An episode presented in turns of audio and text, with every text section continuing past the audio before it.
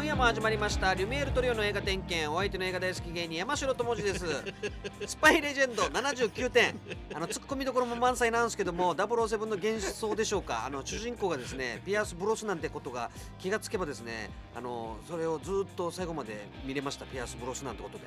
えー、ダブルオーセブンブランド恐るべしです。はい、えー、そして映画をあらゆる角度から点検してくれるこの方、カンヌベルリンをはじめ主要な国際映画祭で数々の映画賞を受賞している、日本を代表する映画プロデューサーでナッシングパーツななじゅういちを監督、名古屋学芸大学教授の仙人武則さんです。ピアス・ブロスナンは、はい、マーズ・アタックの人面犬しか覚えてませんね。あれ面白かったですね、うん、はい、よかったですね。はい、はい、えー、本日も記憶正しくやんちゃに語っていただければと思います。はい、さらにもう一方、えー、沖縄の怖い話企画構成演出、映画ヤギの冒険ナッシングパーツななじゅういちの脚本も担当、そしてバカをこよなく愛すバカ専門家の山田由紀さんです。はいはいはいなはい、えー、本日ものまりくられた情報を教えていただいてください。今夜も深くするとか愛情たっぷりに映画を見て回りたいと思います。映画点検スタートです。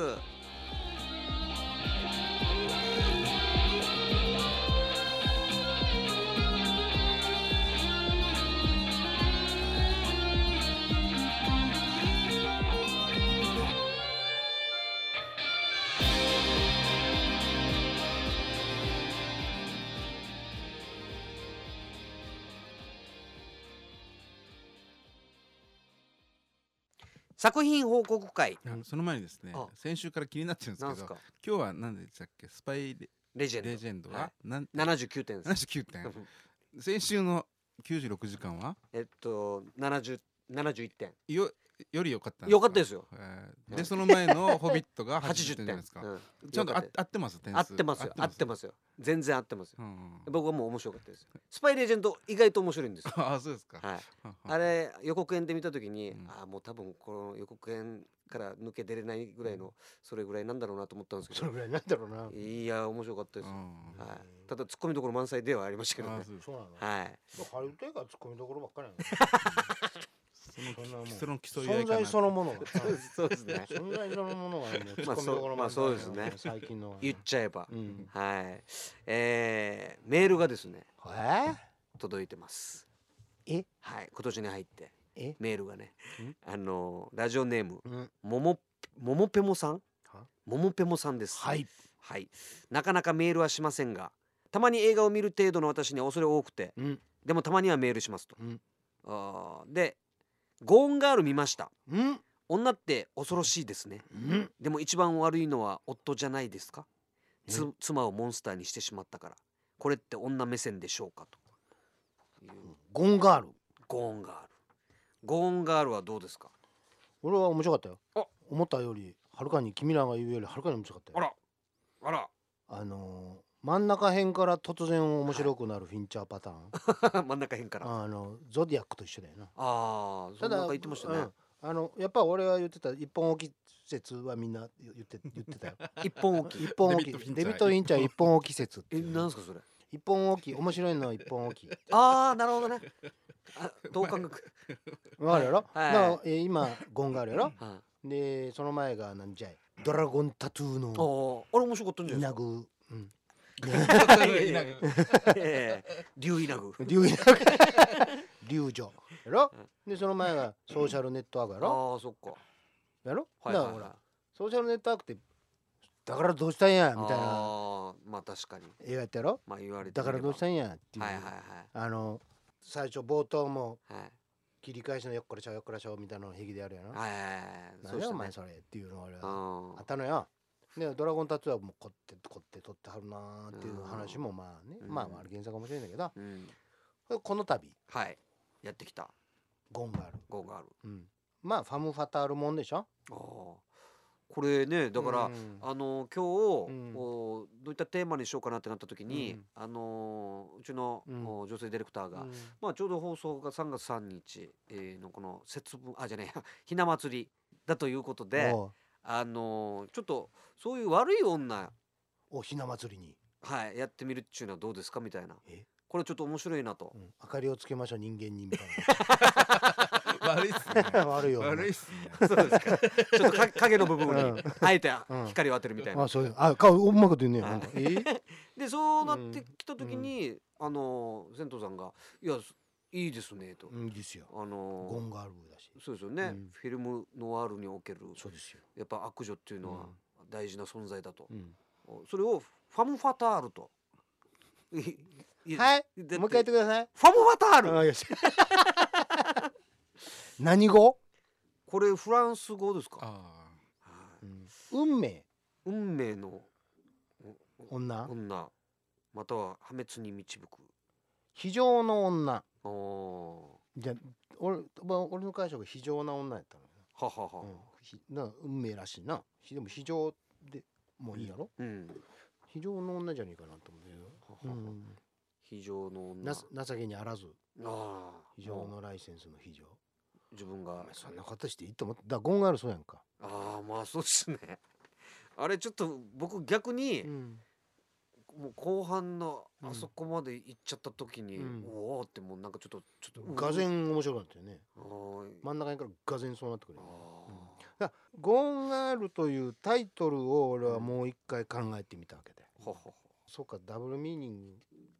あの失踪した女の人ではない、うん、ガールだからね、はい、あ、ははは、考えてみろよという、ははは、女の人が失踪したっぱなしでゴンガールはおかしいよねっていう、うんうんうん、ってことじゃん、ほうと考えるとがぜん面白くなったわけだよ、うんうん、へえ、わかるやろ、ははは、失われた少女だよ、うん、はあ、役をするとさ、うん、はあ、失われてしまった、去ってしまった少女、はあ、と考えると主体はあの主人公のな、あの女の人、なんか聞いたこともなかった女の女優さんが主体に変わるわけだよ、はい、ね、そうかと彼女の、うん、えー、少女時代の歪んだ、はい、うん、えー、本来はあったはずであろう幸せな少女の時がなかったからこんなことになったんじゃないですかっていう風に成り立たんかい、ね、ほうほうほう、わわわわわ、おまんなんかこれ聞かされた途端にもう一回見たくなりましたね、うん、確認してみたくなりましたね、そうそうそう、という物語なのかと俺は見ていて、ああ、そういう意味かゴンガールって。だからほらすごいすねるじゃん、うん、はい、で強制されてたわけでしょ親に、はい、そうですね、現実ではない女の子が、はい、こんなことになってしまったわけでございますわっていう。あ、だから究極の妥協の話でしょ。はあ、究極の妥協の話、うん、面白いなでしょ、はいはいはい、最後は言うやんな結婚ってそういう究極の、はいはいはいはい、なんだって言うあれやんか、あへえみたいな俺でもへえって思う怖いみたいなえって僕は思いましたけどね。ああ、え、そうかなって思いましたけどね、うんうんうんうん、思うでしょ。まあそうですね、究極の妥協ですか山城さん。えー、そう言ったらこんな、でも結婚をそう捉える人はちょっと不幸だなって思いますよね。そうでしょ、ね、悲しいっすよね。ねえ、そんなことさあったねえ、うん、うん、だからあれ、それとさっき言ってたほら契約、はい、ゴンガールの中で言うと婚前契約、婚前契約っつって俺出てきますね、うん、とある人からあれが分かんなかったっていうわけよ、はあはあ、婚前契約は結局謎のまんまじゃんとかってさ、うん、だからお前はもうバカだなみたいなやつがおったんやけど、はい、割と観念的抽象的な意味だよね、はい、でも婚前結婚するというのは当然結婚する前に契約を交わしたようなことであるよという意味だよね、うんうんね、うん、じゃあその内容は何ですか、はい、そんな細かい情報があるわけじゃないですよ、うんうん、たった一つですと、うんうん、本来は一度交わしたちぎりでこれは解消できないものであるというのが前提ですよ。あ、まあ私は交わしたことがありますけどね保護にしたことがそんな契約ベリベリって破いたことがありますけどもすいません僕もね、僕らはベリベリとそんなもんは破ったから怖くもなんともねえよと思いながら見てた映画だけですか。ちょっと怖がってくださいよ。絵でもねえやこんな話と思いながらこんなそんな最後がそれがその捨て台詞かよみたいな感じだったけども、はい、うん、そっか、うん、それでうわってなる人も多いという、うん、そうそう、だからあの映画を見る前なんか若いカップルは見ない方がいいとか言って、うーん、確かに俺映画館で見た時に目の前若い、まあだから情報もなしに見に来たポップコーン持ったふたりが、はい、ポップコーン食べずに帰ったからねやっぱり。へえ、うん、で固まっちゃってたよやっぱ。あらゆる意味でもう行き切っちゃってますもんね、うん、最後、うん、結婚したらこんなことになっちゃうのかしらみたいな両者が強烈っちゃ強烈ですよね。両者はこうじーっとしちゃったよ、うん、最後までお前ら普通あのエンドロールで立つよなっていうやつらが立たんかったもんね。あ腰抜かしたんだ腰抜かしたよね。ポップコーンそのまま持って帰ってあったもんね。あ、うん、そういう意味では非常に効果のある映画であったというふうには思いますし、これがあ俺はやっぱフィルムノワール、現代のフィルムノワールだよねフィンチャーのと。フィンチャーっていうのは一貫してやっぱりフィルムノワールやってるんだろうなっていうのと、フィンチャーでしかこれは映画化できないやなっていう意味ではやっぱりデビッド・フィンチャーっていうのは、うん、そのフィルムノワールを念頭に置いてどの作品もやってると思うね、うん、どの作品もそうじゃない。犯罪映画じゃない。はははだから犯罪映画じゃないとき面白くないわけじゃん、うん、ソーシャルネットワークなんてさはプーみたいなねプーやってんのかなプー何がフェイスブックじゃアホみたいな、ね、いいねアホみたいな話やんか。もう今のセントさんいいねって感じでしょ。はいはいはい、うん、僕でもデビッド・フィンチャーは、うん、あの基本的に嫌いなんで、今度のゴンガル見てもああデビッド・フィンチャーの山田嫌いだよな性格の悪さが出てるなって思いましたね。あこれにだからフィットするとこういうふうに横になるんですよね。そうそうそうそう、きっと性格悪いんで、うん、性格の悪い人を描くとまあうまいなって思いました。そうそうそう性格の悪い人だから犯罪映画ぴったりなのよぴったりだよ。フィンチャーはもうゾデアとかとかほらもう後半いちじかんぐらいってめっちゃおもろいやんか。なんでこんな面白いねんいうぐらい面白いのあるやんか。あこれは解決つかんやろな、この事件やったらつかんやろ。うーんまあそうですね一緒になるやんか。ゾディアックとかもうこれ解決つかんのって俺途中でうん映画見初めて見た時に自分で思ったのよ。この事件はちょっと解決つかんなやっぱ使えんわみたいなぐらいの映画になるよな。今回のこうゴンガールも、うん、そのノワールですよ、うん、やっぱりその、うん彼女のところにカッと視線が行った瞬間に面白くなっていったと、うん、だから目線があっち行った途端面白くなる、うんうん、ガーッと走り出すよ、うん、ベン・アフレックとかアッパちゃんやろあんな。いい大学出たアホってああいうアメリカではめっちゃ評判悪いねんでベン・アフレック。えそうなんですか、うん、であのやけくそにでタウン取った。あそうなんですか、うん、タウン取ってその次何やったっけあのアルコ、うん、あアホな映画そうですか、うん、でなんか再評価やっとされて、うん、で役者としてもう一回立ち直るためにゴンガール出たと、うん、あアルゴはまあまあいやもうあ全然興味ない。あそうですか、うん、アメリカが描いたああいう近代戦争ものは一切興味ない。そっかアメリカのスナイパーを除いてうんまあやってきますからね、うん、ちょっと次週ぐらい、はい、ちょっと取り上げましょうね。チラッとだけ、はいじゅうごびょうのテレビで見たんだけど、はい、そんだけで面白そうだね。まあそうですね。ドキドキします、ね。全然違うね。いやあの予告見ただけでさ、もっちびとなってもらう。本当ですね。うん、もうなええー、みたいなさ、これ次週、うん、次週、うん、あれだからあれだよ。すごいはちじゅうなんさいの監督やなと思うけど、うん、戦争映画史上最大の興行収入なんだって。お金で測りますけどもあえて。そうなんですか。うん、はあ、日本があの中東へ支援した額よりも興行収入が高いやってすごい例え方をしてますけど何の測り方なんですかわかんないですけど、ね、なんだって、えー、だからシンドラのリストとかよりも入ったってすごいよね。すごいよなリスト取ったってって思うやん。常に更新していってますね。そういうことでいやでも本当にジャージーボーイズみたいな、うん、割とサクッとね、うん、ヘイヘイって取ったみたいなあとにこういうのをまた作るところがすごいな。アメリカンスナイパーなあそういうね、リストとはファンファタールも撮ってないんですよ。うん、あ、撮ってない、うん。女の人大好きだから。リストとは女の人大好き。そうなんですか。となると、はい、ファンファタールは描かないと。そう。あそれは描かないと。もうあっちにもこっちにも子供がいるんだ。あちゃちゃちゃちゃちゃちゃ。あちゃちゃちゃちゃっとしてるから。それはにそれは逆ににあんたが人間としてどうなのっていうところはあるんですよ。いいんですよ映画館とかそれで。あ、そうですか。はい。ああじゃあそれでいうと 最, 最新 の, そのフィルムノワール、うん、ファム・ファタールものでいうとこのゴーンガールではないかと、はい、ひな祭り的に言いますとそうですね、はい、で、うん、僕だからちょっと調べたいや分かんなくて、そのファム・ファタールの存在がどこまでがそのファム・ファタールに当たるのか、あ悪い女みたいな、そうですね、うん、でちょっとあのやったんですけど、今話していったらなんとなくちょっと概要が見えてきたんで、うん、あちょっとこれはずれてくるのかななんても思ったりするんですけども、はい、例えばですよ、うん、まあまあもうこれも違うんだなって分かったんですけど、うん、今の話で、うんうんあのミザリーのキャシー・ベイツ扮するアニーという存在はめっちゃ怖かったんで、うん、それに当たるのかなと思ったんですけども、これはホラーさ、これホラーですよね、うん、基本ファム・ファタールはセクシーですよね、うん、男性が性的に、なるほどね、あのーうんうん、いい女、そうそうそう、はははいい女、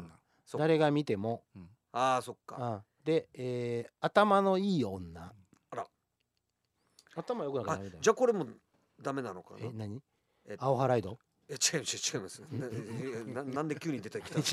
頭のダメだアホな女が出てくるやん。いやいやいや見てないですよね。あ、そうです。見てないよ。知らねえよそんな。あのー、危険なジョージのグレン・クローズ。いやあれはあのなファム・ファタールではないよね。ない。うん、だからえー、っとちょっと狂ってる定義的に言うと、はい、犯罪映画。犯罪映画。うん、その、うん、殺人そのものが目的ではないわけだよ。はははは。危険なジョージは殺人そのものでしょ、はい、狂った純愛じゃない、はいはい、だフィルムノワールという定義でいきますれば、うん、犯罪が絡んでいなければいけない。ただしそれは、えー、直接的な殺人ではない、間接的であったり、うん、その女は手を下していないわけですよ、うん、まあ、別の言い方をするとね、はい、ははあるいは罪を誰かになすりつけることである。はははあ、そっか、あ危険なジョージは違うんですね、うん、罪なすりつけてないじゃん、はいはいはい、私がやるわけじゃない、うん、愛に来るって そ, それは頭良くない、うん、ああそっかそっか、うん、で、うんえー、ほあ補完で言えばさ、はいうん、なんだえっと、うん、これは、うん、そのなんか当たるのかなと思ったんですけど、うん、ただちょっとうん分かんないなと思って、うん、分かんないですよ。 エルエー コンフィデンシャルのキム・ベイシンガーは、まあフィルムノアールの変化系だけど、はい、うーん最後にさ、うん、最後一緒におるやん。まあそうですね。だからそこがちょっとファム・ファタールは最後一緒におったらあかん、うん、ああダメなんだ、うん、そっか、うん、やっぱり最後まで手錠かかるぐらいの勢いがないと、ああ、うん、ははは、うん、うん、分かるでしょ、はい、って言われると、うん、その起源はということ、ファムだからさっきから言ったフィルムノワールとは何ぞやというところへ行くわけじゃない、はい、そうですね、うん、えっとなんかこれフィルムノワールでちょっと調べると、うんうん、意味としては、うん、虚無的な、うん、悲観的、うん、大敗的な思考を持つ姿勢を持つ、うん、犯罪映画を指したものということでよろしいですか、うん、そうそう、まあ暗黒映画という荒っぽく言ってしまえば、うん、暗黒犯罪映画、うん、暗黒という意味は暗いとか白黒とかいう意味ではなくて、はい、まあ、暗闇の中の、うん、物語というすごく観念的な言い方をすると、はいはい、その中で悪女だよね。だからファム・ファタールと悪女じゃない、うん、悪女は魅力的でなければならんわけですよ、まあ、そうですね、うん、はあ、もう、もう人生狂ってもええわこの女にならいい女ということでしょ、うん、そっか、うん、だからそのそれでいうとおそらく歴史的定義としてはせんきゅうひゃくよんじゅうねんだいのフィルムノワールの、うん、えー、深夜の告白というのがあるわけでございますよ。あ、はい、せんきゅうひゃくよんじゅうよねん。調べたねあなた今回は、はい、あるでしょ。ありますね。説明してみてください。えっとですね、せんきゅうひゃくよんじゅうよねんの監督、うん、ビリー・ワイルダー、うん、そこが問題や、うんあうんえー、欲望に駆られた、うん、あ不倫の男女による保険金目的の完全犯罪とその破綻のストーリー、うん、そういうことです、はあ、こういうことですよ。だからその保険金目当ての、はい、旦那殺す、うん、でも旦那を殺さすのはその保険の、うん、えー、調査員なわけだよ、はい、これはまあ物語としての妙で、うん、その女が操っていくわけだよね、うん、それが二重三重に絡んでいくという話なわけですよ、はい、でまあそのサスペンス劇の画期的性ということで言えば、うん、最初に、えー、とある男が告白をするわけだ、うんうん、今俺はこうこうこうで人を殺してきてこうその犯人は俺だっていうところから始まるという、答えは見えちゃっているのに、じゃあそのディテールを見せていきましょうという物語なわけでね。面白いでしょ。刑事コロンボスタイルですよ後に、はいはいはいはい、のがすでにこの時代にせんきゅうひゃくよんじゅうよねんにビリー・アイルラーっていうのはだから尺に触るのはこういうのがもう最初にやっている、あえてやってやろうじゃないかみたいな謎をと一緒に解いていくんじゃなくて、いや犯人分かっちゃって大丈夫みたいな始まり方、じゃあ何があったんだろうっていうやり方をできることだよね。だからリンチとかは後にもやるじゃない、はい、うんとかなんだっけ、あの死体がしゃべる死体がしゃべるんじゃないけど、なんかそんなのとかツインピークス、そうそうそうそう、ああいうのとか大体あのビリー・ワイルドの後にほらあれもそうするじゃない、だからサンセット大通りもさ、うん、殺された人のから始まるのもまあそれ深夜の告白の応用でしかないんだけど、やっぱり自分の応用してるんだけど、これが最初の悪女ですよ。えー、悪い女やなみたいな、あそうなんですか、どこまで悪いねんみたいな、ええいう話ですよ。でも魅力的、うん、そうそうそうそうそうそうそう、じゃあそうやって周りの男が翻弄されるのは分からんでもないと、うん、そうそうそうそうそう、もうとてもじゃないけど見る分にはいいけど、うん、とても関わりたくはないと、うん、関わっちゃったらこうなっちゃうよねっていう、うんどんどんどんまあプロじゃない保険金詐欺、保険の調査員にやらやね、はい、保険金用の殺人させるのが一番巧妙やんか、うん、うん、それを男を騙すという、うんことですよね、保険金ものの基本、はあえー、これがまあ起源、うん、じゃないかと、そうそうそうそうっていうのは、まあこれは悪女ものの最初の傑作ではないかと、せんきゅうひゃくよんじゅうよねん、はい、から始まると、はい、その翌年かなんかに過去を逃れてという、うん、あるですね、ないですか、あせんきゅうひゃくよんじゅうななねんななねんかあれは、はい、えー、ジャック・ターナーですかね、そうですね、監督ジャック・ターナー、うんえー、主演ロバート・ミッチャム、はいはい、ジェーン・グリア、はい、あ原作、えー、はい、あはえっとジェフリー・ホームズそうだね、うん、で深夜の告白が原作誰だっけな、チャンドラーチャンドラーやね、うん、だからそこも大事なのよ、はい、あの小説ははははレイモンド・チャンドラーとか、うん、そういう人たちがあの小説としてもうすでにある、まあサスペンス小説よね、うんいわゆるうん娯楽小説の、まあ、ある種ハードボイルド的な、はははチャンドラーっていうのは何、男はタフでなければ生きていけないってある、要はそういうことやんか、うん、ロンググッドバイとか、うん、レイモンド・チャンドラーって読んだことありますか山城さん、いやマジっすか、それはダメじゃないですかね、はい、チャンドラーだから村上春樹一生懸命訳してるやん、あそうか、うん、もう一度、うん、あロンググッドバイも村上春樹もう一回訳し直したのが出てるよ、あそうですか、うん、ほほほだからあの村上春樹チャンドラーと結局村上春樹は、えー、チャンドラーとフィッツジェラルドが基本なんだけど、うんうん、あのそのふたりの自分で訳したのを出しちゃってるよ、あそうですか、うん、だチャンドラー何遍見ても長いロンググッドバイとさらば愛しき人よ、うん、というまあ多分歴史的オールタイムベストテンの中に入ってくるような探偵小説だよね、うん、フィリップ・マーローだよ、ほうほうほうだから聞いたことあるよ、あ、うん、はい、うん登場人物、そうそうそう探偵の名前だよね、はい、チャンドラーものチャンドラーは後にそれを書くんだけども、うん、深夜の告白とかはそのまあ原始的なサスペンスもの、うん、深夜の告白は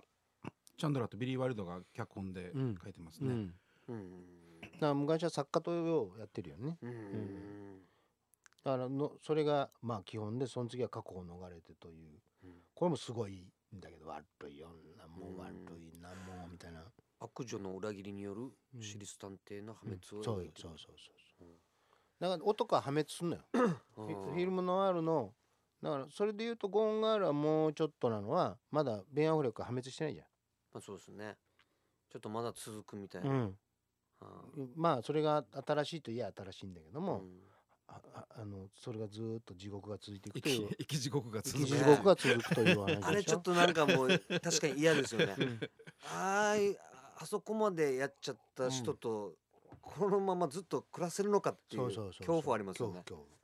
怖、うん、まあが新しいんだけど、うん、今昔の定義で言うと完全に男破滅してる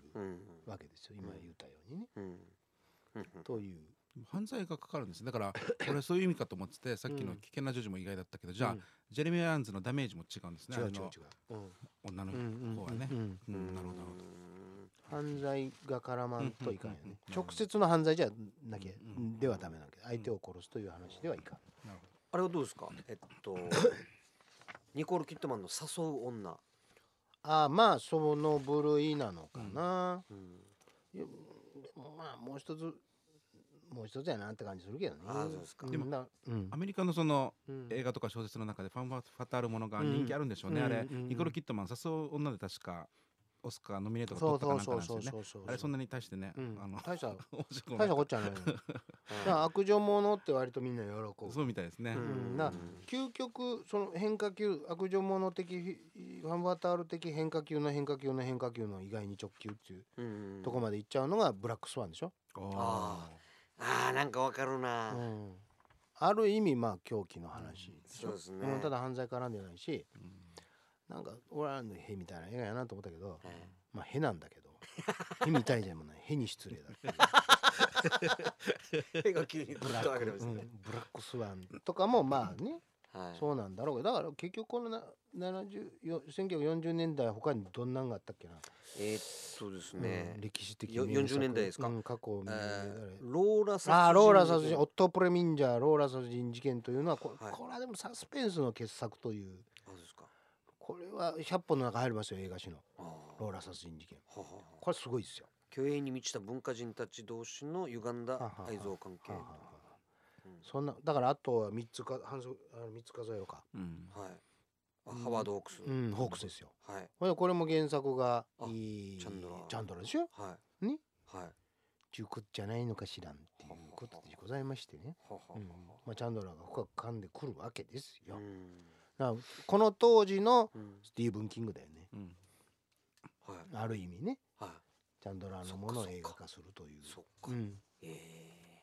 ー、なるほど、うん、あのぜひそれはロング・グッドバイとかロング・グッドバイは、えー、アルトマンが映画化しますよ。あはははでさらば愛しき人よも映画化されてます。だいたいロバート・ミッチャムなんだけど面白いことにねうんロバート・ミッチャムわかるやろ、はいうん、ロバート・ミッチャムってやっぱすごいこの時代のフィルムノワールの探偵、うんはい、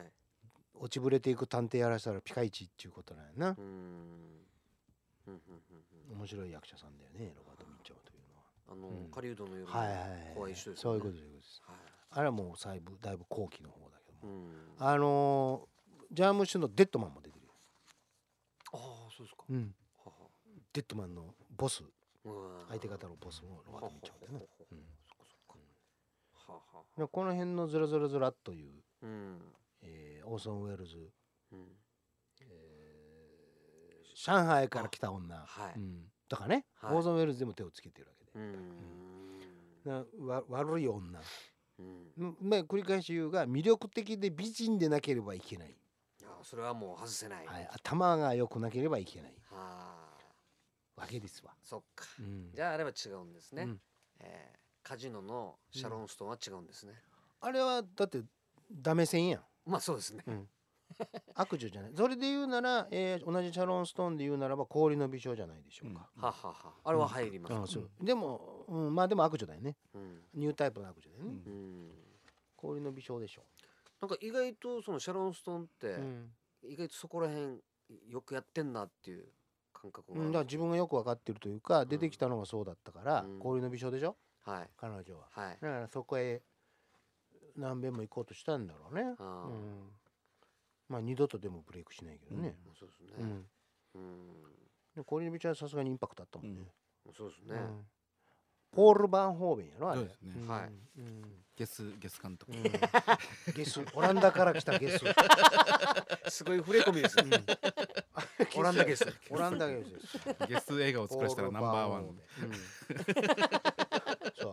ポール・バンホーベンあとだからあれやろイブのすべてとかなかったか。イブのすべてがなかったか聞いたことあるでしょ。で歴史的に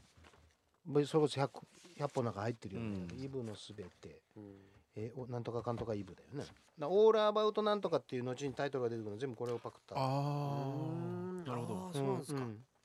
あとフランスではそう俺チラリってやったのはフランスではちょっと変化球になるけど悪魔のような女っちゅうて、うん、あはいリメイクも何度もされてるんですね。そうそうそうそうそうそう出てましたよね。そうそうこれのオリジナルをぜひですね。ああこれへえみたいなせんきゅうひゃくごじゅうごねんだから、えー、フランスのヒッチコックのようなね、うんうん、ものと言われたははこれは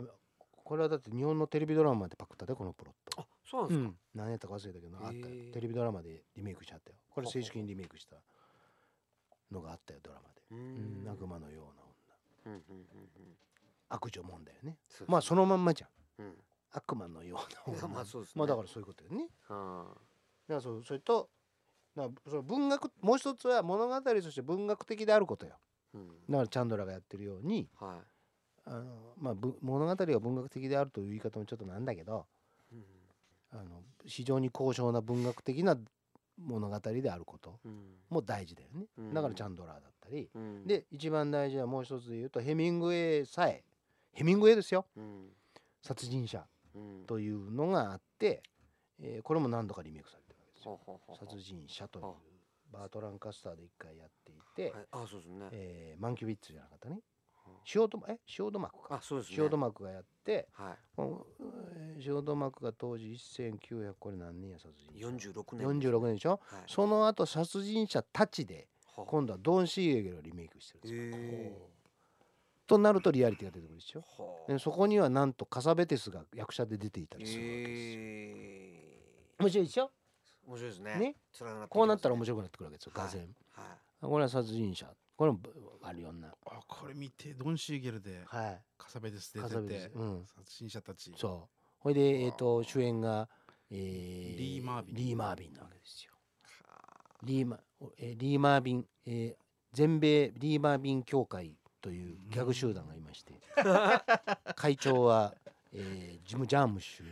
えーえー、本当バカですね。そうそうそう、トム・ウェイツというバカなことをやっている人はリー・マービン協会というね、あのぐらいなんです。会員証があるんだっていう。リー・マービンっていうのはいいんですけども、これの殺人者たち、うん、悪い女で、このリー・マービンがやっぱ女にこう翻弄されていく系、ヘミングウェイだよね、だから。で後に、えー、ロバート・アルトマンが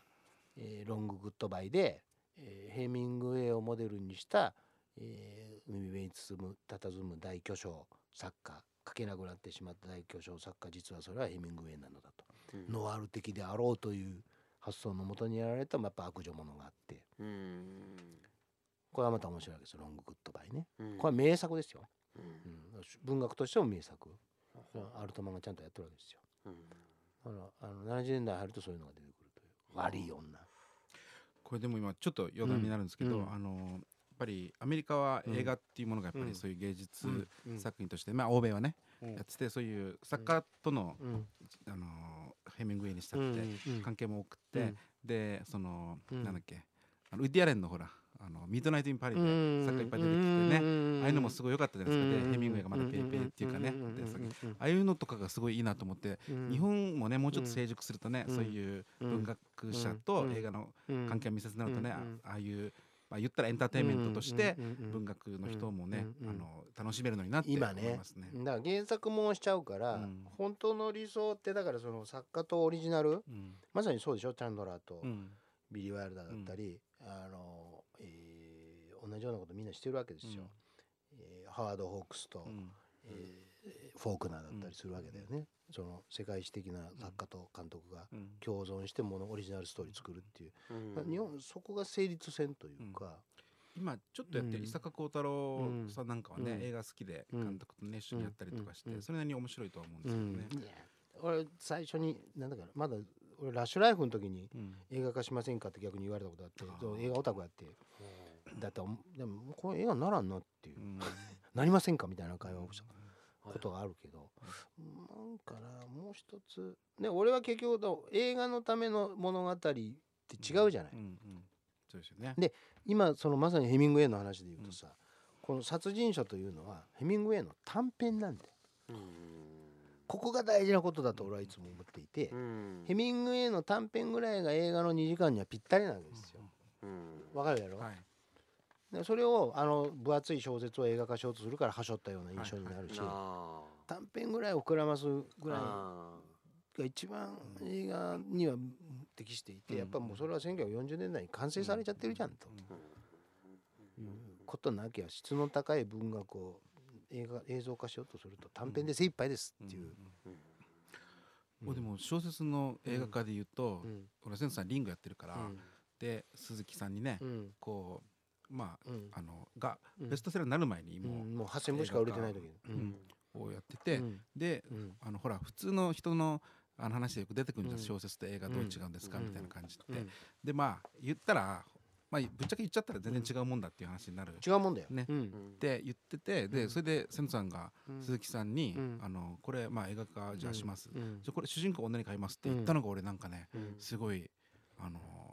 なんていうのかな、映画と小説が全く違うっていうことの本当に象徴的 な, 象徴的なことだね、うん、主人公の性別まで変えちゃうんだよ、うん、それはやっぱり映画的にあれをするとね、うん、あの追い詰められるのは女でないと映画的じゃないっていうことで、うんうん、なんか そ, そういうだけど文学的な香りがすること、うんうん、で, でフィルムノワールってまさにそこへ行き着く、うん、文学的じゃない、うん、犯罪ので、あとなんだっけな、それで言うと、ま、ちょっと小説の話でちょっとそれちゃえば砂の器という映画があって、うん、それ知ってるやろ、日本映画の日本映画の、まあ、歴史的松本清張のね、はい、で松本清張がすごいんだとよく皆さんおっしゃいます、うん、砂の器も、うん、ところが砂の器で一番映画的ですごいところは、うん、えー、親子のあの道行きなわけですよ、うん、えー、ずっと曲が流れて、うん、運命かえ宿命か宿命という曲を加藤剛さんが演奏をして、うん、えー、その間親子加藤義さんとあの親子がずっと行き日本中を旅して回る全くセリフのないシーンがよんじゅうごふんかんあるわけですよ、ね、でそこでみんな感動するわけですよ、この親子の旅に、えー、いかなる悲劇があったのかは計り知れないというのをよんじゅうごふんかんあるで、それは実は小説の一行なんですよ、原作小説松本清張の小説ではたった一行のことなんです。その今まさに俺が言ったこの親子の計り知れない運命の旅はいかなるものであったか想像に絶するのだろうみたいなこと書いてあるのを脚本家の橋本忍としてはこれだと、はあ、これこそここを映画にすることが俺たちが映画にする意味なのだとって言ってよんじゅうごふんかんのシーンを紡いでいくわけで日本中を旅していくわけで そ, の、はあ、そこに、えー、セリフもない音楽がずっと流れ続けるということになるわけですよ、はあ、するってとおばかちゃんが松本清張はすごいね松本清張はすごいねっていう勘違いをするというね、もちろんすごいんだけど、うん、ちゃんと読んでみて、うん、両方、うん、見比べなよ、うん、っていうことができない、はい、だからで原作と格闘するという言葉が俺は豚の報いをやった時にあれも沖縄の芥川賞もんじゃ、うん、ね、うん、又吉英樹さんの、うん、であの時に蔡さんと脚本書いたチョン・インシンさんが原作と肝骨脱退格闘、うん、繰り返し格闘という言葉をしょっちゅう使ってたっけ、うん、で向こうで温泉どうやどうやいやこここうでこうでこうじゃないですか、うん、もう一度原作と向き合って格闘せなあかんなっていう言葉を絶えず言うわけよ、ははあ、かっこいいなって俺は当時俺は調子いいこと言ってたわけでもこうでこうでこうでみたいなこと言ってもちゃん、うんうん、それは原作ともう一回格闘だなってかっこいいセリフをプッと言われてドキッとしたことがあって、やっぱそういうことなのね、うん、で肝骨脱退だと原作をね、うん、見事だよね、肝骨だったら要するにバラバラに一変してもう一回組み直さなきゃ映画って映画として組み直さないかんねっていう言い方をしていて、これが小説と向き合う映画のかかたかかたかぐにちゅうみたいなことじゃないわけよね、うん、そういうことですよね、うん、だからそれで言うとその殺人者、うん、でフィルノワールっていうのはやっぱその雰囲気を持っている、うん、もうわけだよねやっぱり、うん、そういうものチャンドラーとかのアルトマンがやるとか巨匠がやっぱり挑んでるわけだよね、うん、フィルムノワールもんっていうのは、うん、アルドリッチもやってるし、はあ、アルドリッチなんかだとそのノワールものでいうと有名な何がジェーンに起こったか聞いたことあるよ、はいはい、あります、ははは、えー、ベティ・デイビスか、ね、後にはちがつのクジラって映画を知りませんかね、あ聞いたこと聞いたあるでしょ、はい、それは晩年の映画に結びつくわけだけども、えー、何がジェーンに起こったか震えて眠れアルドリッチがにほん続けて同じようなキャストでやってるのもあるんですよ、それこそそれが狂気の、うん、狂気の女、うんうんうん、ハリウッド内幕もんとも言ってもいいような狂気の女、アルドリッチがやっぱすごい凄みのある映画なんだけど、うん、えー、今見ても色褪せないどころかっていう映画だよね、うんうん、悪女、うんうんうん、悪女だから悪女狂気ではないわけですよ。そっかそっか、うん、はははは。あくまでも冷静にで、その言い方をすると女であることの強みを一番知っているわけじゃない。うん、そっか。ん？それで周りがどんどん破滅に向かわされていくっていうような、この人自身がなんかすごい怖いんだよっていうことではなくて、そうそうそうそう。わかるでしょ？逆逆。この人と関係を結ぶことによってどんどん自分がおかしくなっていく。そうそうそうそうそうそうそう。いたかんっていうあり地獄はまっていく感じよ。だあの。別の俺の定義でだよ、はい、その分からんけども、えー、あくまでもやっぱり男目線でしかないよね。アム・ファタールは男が翻弄されて男でもいい女でしょ、うんうん、男目線のものでしかないよねっていう、うん、だからハードボイルド小説の題材に足りうる、うん、そっかわけだよな、うん、ハードボイルド小説とか女の人が面白いとも何とも思わないと思うんだよね。うん、俺が今熱狂北方健三を日本で言うとね、はいはい、どうも俺昔一遍だけ会ったことあって面白かったんやけど一回だけは一瞬だけどとあるパーティーで、はい、結構え誰かの授賞式や芥川賞かなんかの授賞式行って、はい、青山と二人でおって安倍ちゃんか安倍一茂が受賞した時やからあの時に北方健三あ北方健三って言ったらであ北方さんあどうもってみんな挨拶したら。おどうも北方健三ですでピューっていなくなってそのまんまやなそのまんまやなっていうなんか葉巻かなんか食い出したりそうそうそうそうええみたいなどっかそういうことだよね、うんうん、どっかあの男のナルシズムが破綻する、うんうん、ちょっとわかるかな、うん、男のナルシズムやなとその、うんまあ、今思い出した、うん北方さんとは言わんけど、うん、探偵小説冒険小説ハードボイルド小説を書く人の、うん、こっちをふっと本を開いて写真載ってたら大体お前大丈夫かみたいなやつなわけよわかるやろあんたそんな写真大丈夫ですかみたいな写真なわけあのジャック・ヒギンズとかもそうなわけジャック・ヒギンズもまあ探偵小説そういうのだから開くとサングラスしてあのスタローンみたいな革ジャン着て大丈夫あんた俺これをあんたが こ, のあこんないい小説書いたのみたいな人なんでそれが破綻する、うん、女に溺れるんですよね。そういうことそういうことそういうことがハードボイルドや、うん、ある種、うん、そういう男がちょっとヘロリというかギムレットには早すぎるみたいなセリフをさまあそれは夕方でしたねみたいなどうんどっかでちょっとなんかボロが見えるみたいなところも一つ、うん、いやその取り繕っている男のナルシズムが破綻すること、うん、だよね悪女にあ悪女に見入られて、ね、もう相当なタフガイに見えるんだけれども女に溺れてだからあの逆に言うとあくまでも男目線というのも今度女の目線に切り返してみると、うん、スケール隙のある男ってことでしょ、うんわわわね、なるほどファム・ファタール・モントはさ、はあ、逆にその今の目線から立った時の象徴的ななんか作品とかってあるんですか、うん、スケール好きいやだから今までのって全部そうよね男はだから別の言い方するとさ行かなきゃいいじゃんってことじゃん、うん、全部だいたい女がこう仕掛けてるっていうよりは男がのめり込んでるんですよねそうそうそうそうそう勝手にそうそうそう、うんうんもう行かなきゃいいじゃんっていう、うん、ホラー映画と一緒さ、う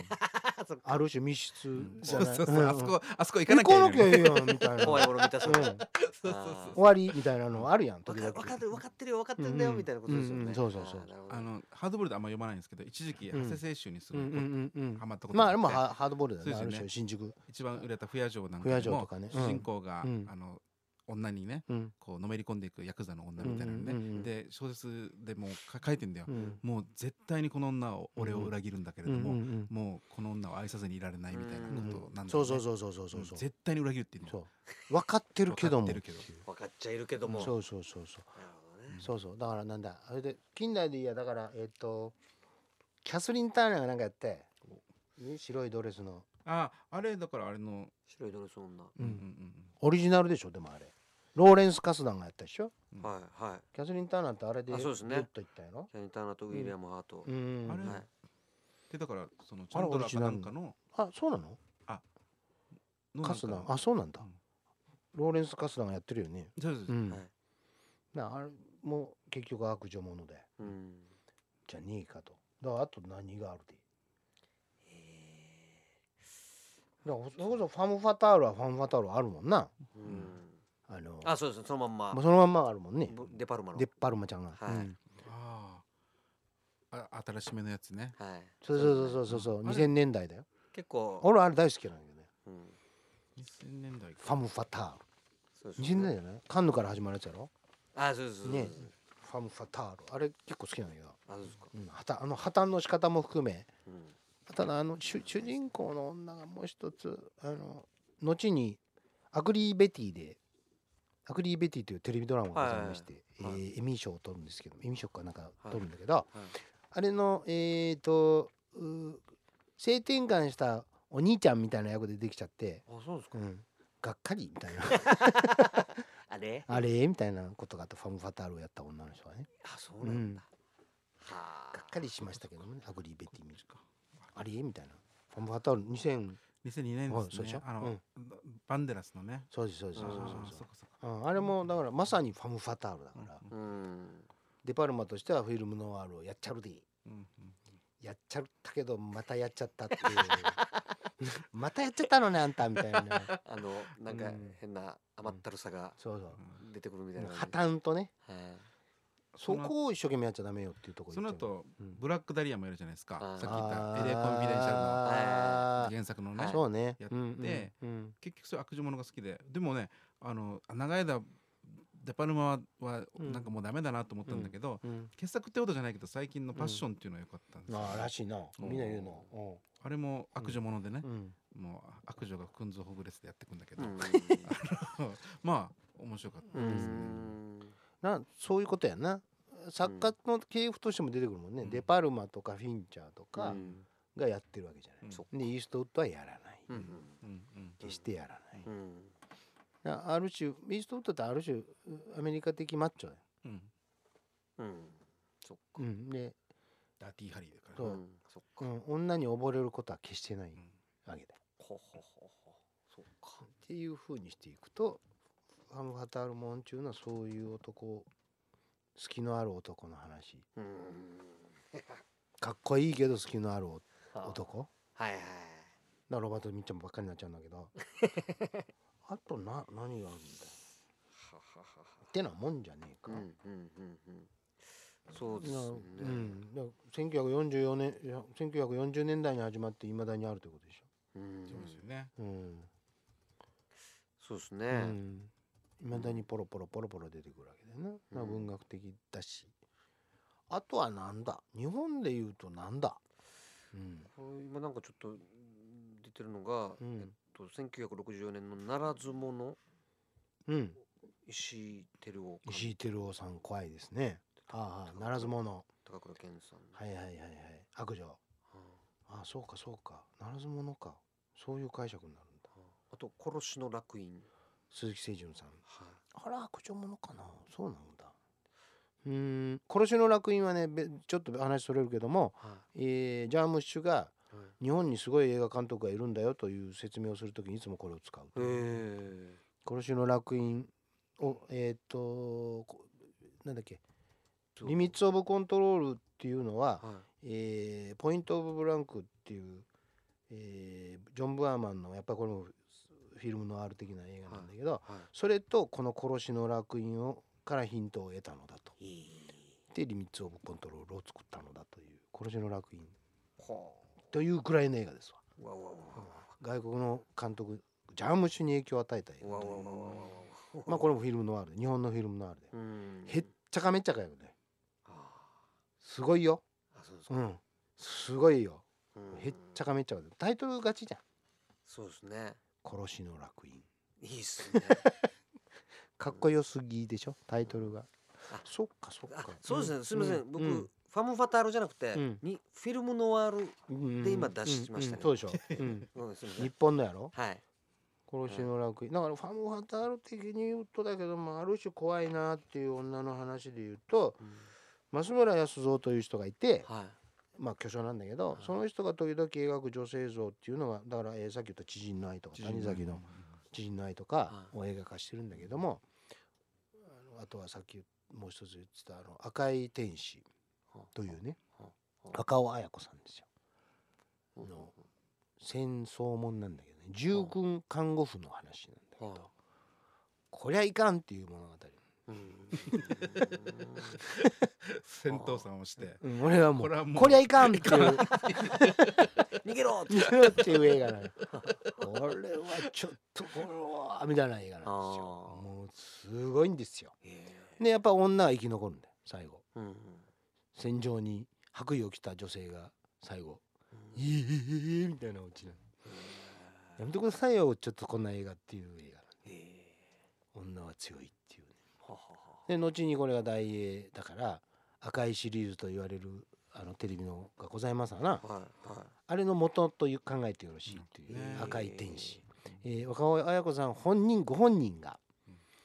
あの私は自分の映画を全部見ますけどこれだけはなかなか見れませんでしたっていうひどすぎてひどすぎてあらゆる描写も含めっ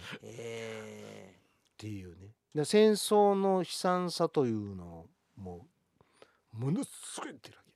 はあ、もう日本映画ってこんなすごかったんだっていう一つとしては見た方がいいと思うんだけど、こんなすごいんですよ日本映画ってはいっていうね、はあ、あのこれをバカにしてきた人たちの気が知れんという日本人が一番バカにしちゃったという、うん、ただあのその描写としても表現としてもすごいし物語としても強烈、うん、その中でタフに生きていくまあ純愛なんだけどねある意味、うん、純愛なんだけどある意味地獄へ落ちてでもという従軍看護婦の話で、うん、恐ろしいお話でございます。だからあれですよね、この男性目線で見た堕落の物語ですよね。うんうん、あのそうそう知人の愛で思い出したんだけど、うん、あれ谷崎潤一郎で、うん、あれ要するに本当の話なんですよね。うん、あの、うん、フィクションにしてるけど、うん、自分の奥さんの妹かなんかですよねに恋をしてしまって、うん、それを、うん、もうシャーシャーと小説にするっていうこの堕落ぶりなわけですよ。ゴーだよねある種のね人間の